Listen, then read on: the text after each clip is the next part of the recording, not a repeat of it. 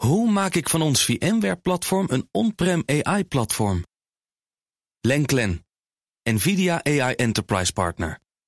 Lenklen, betrokken expertise, gedreven innovaties. Plus. Tech Update. Vandaag met Roet Oei. Goedemiddag. Hey, goedemiddag. Het uh, meest opvallende technieuws van de dag. Brussel wil de Europese supercomputers gaan inzetten om AI-startups te trainen om de concurrentie een beetje te kunnen bijhouden. Ja, en uh, het nieuws staat de hele dag natuurlijk al in het teken van de jaarlijkse troonrede, zogezegd, van de Europese Commissievoorzitter Ursula von der Leyen, hm? die ze vanochtend hield in Straatsburg. Nou, rond de klok van tien over half zes vertellen, of tien over half zes of tien of... Nee, tien over half vijf. Laat ik dit wel even gelijk goed eentje, zeggen. Een, eentje, bijna over 25 minuten. Ik wilde net zeggen, rond de klok van tien over half vijf... vertellen onze Europa-correspondent Stefan de Vries... en hoogleraar Europese studies... Uh, alle ins en outs over de toespraak. Uh, nou, dat zometeen. Ik ga daarover ook helemaal niet, uh, niet te veel op in. Ik licht vooral het technieuws even toe... uit deze zogeheten staat van de Unie van von der Leyen. En dat heeft alles te maken met, nou ja, je zei het al... ook niet geheel onverwacht, artificial intelligence, AI...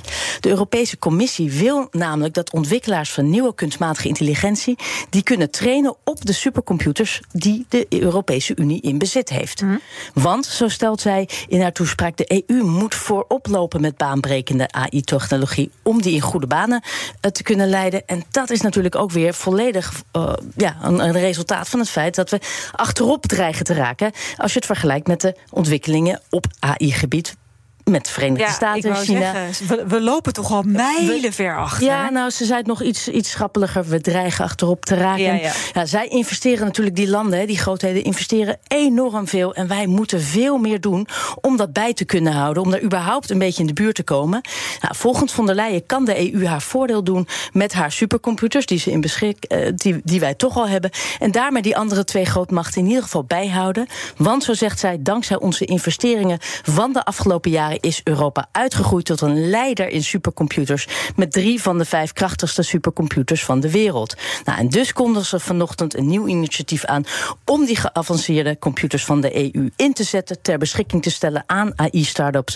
Om hun modellen te trainen en zo een beetje in die buurt te komen van China en Amerika. Moeten ze wel hele grote sprongen gaan zetten. Ik wou zeggen, ik ben benieuwd of het gaat lukken.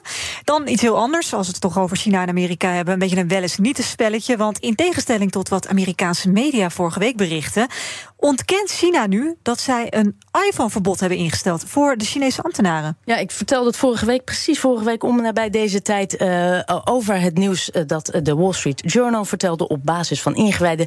Zeiden zij dat de Chinese regering ambtenaren van centrale overheidsinstellingen het gebruik van iPhones had verboden. Mm. Uh, ook werd gemeld dat dit verbod zou gelden voor andere niet-Chinese smartphones tijdens het werk. En dat ze dat uiteindelijk wilden uitbreiden. Want, zo zei dan Bloomberg daarop volgend weer, dat de Chinese overheid dat verbod wilde uitbreiden naar staatsbedrijven en andere door de overheid gecontroleerde instanties. Oftewel de hele iPhone uiteindelijk uit de hele Chinese maatschappij.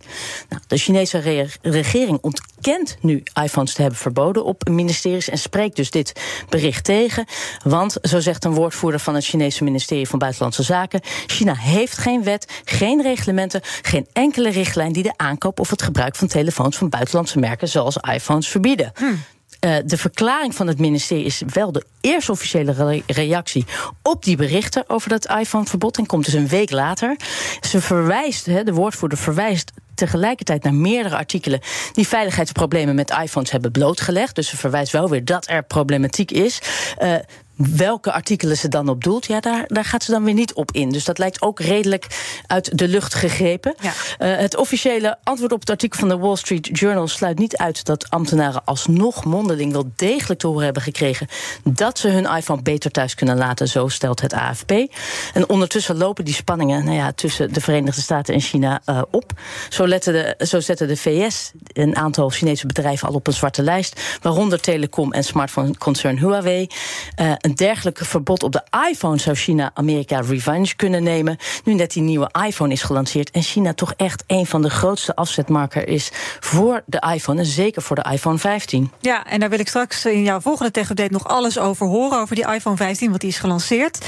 Uh, wanneer is de volgende kwart over zes, hè, tech-update? Kwart over zes. Gaan we daar alles over horen. Dankjewel, Roet Oei. De BNR Tech-update wordt mede mogelijk gemaakt door Lenklen. Lenklen. Betrokken expertise, gedreven resultaten. Hoe maak ik van ons VMware-platform een on-prem AI-platform? Lenklen, NVIDIA AI Enterprise Partner. Lenklen, betrokken expertise, gedreven innovaties.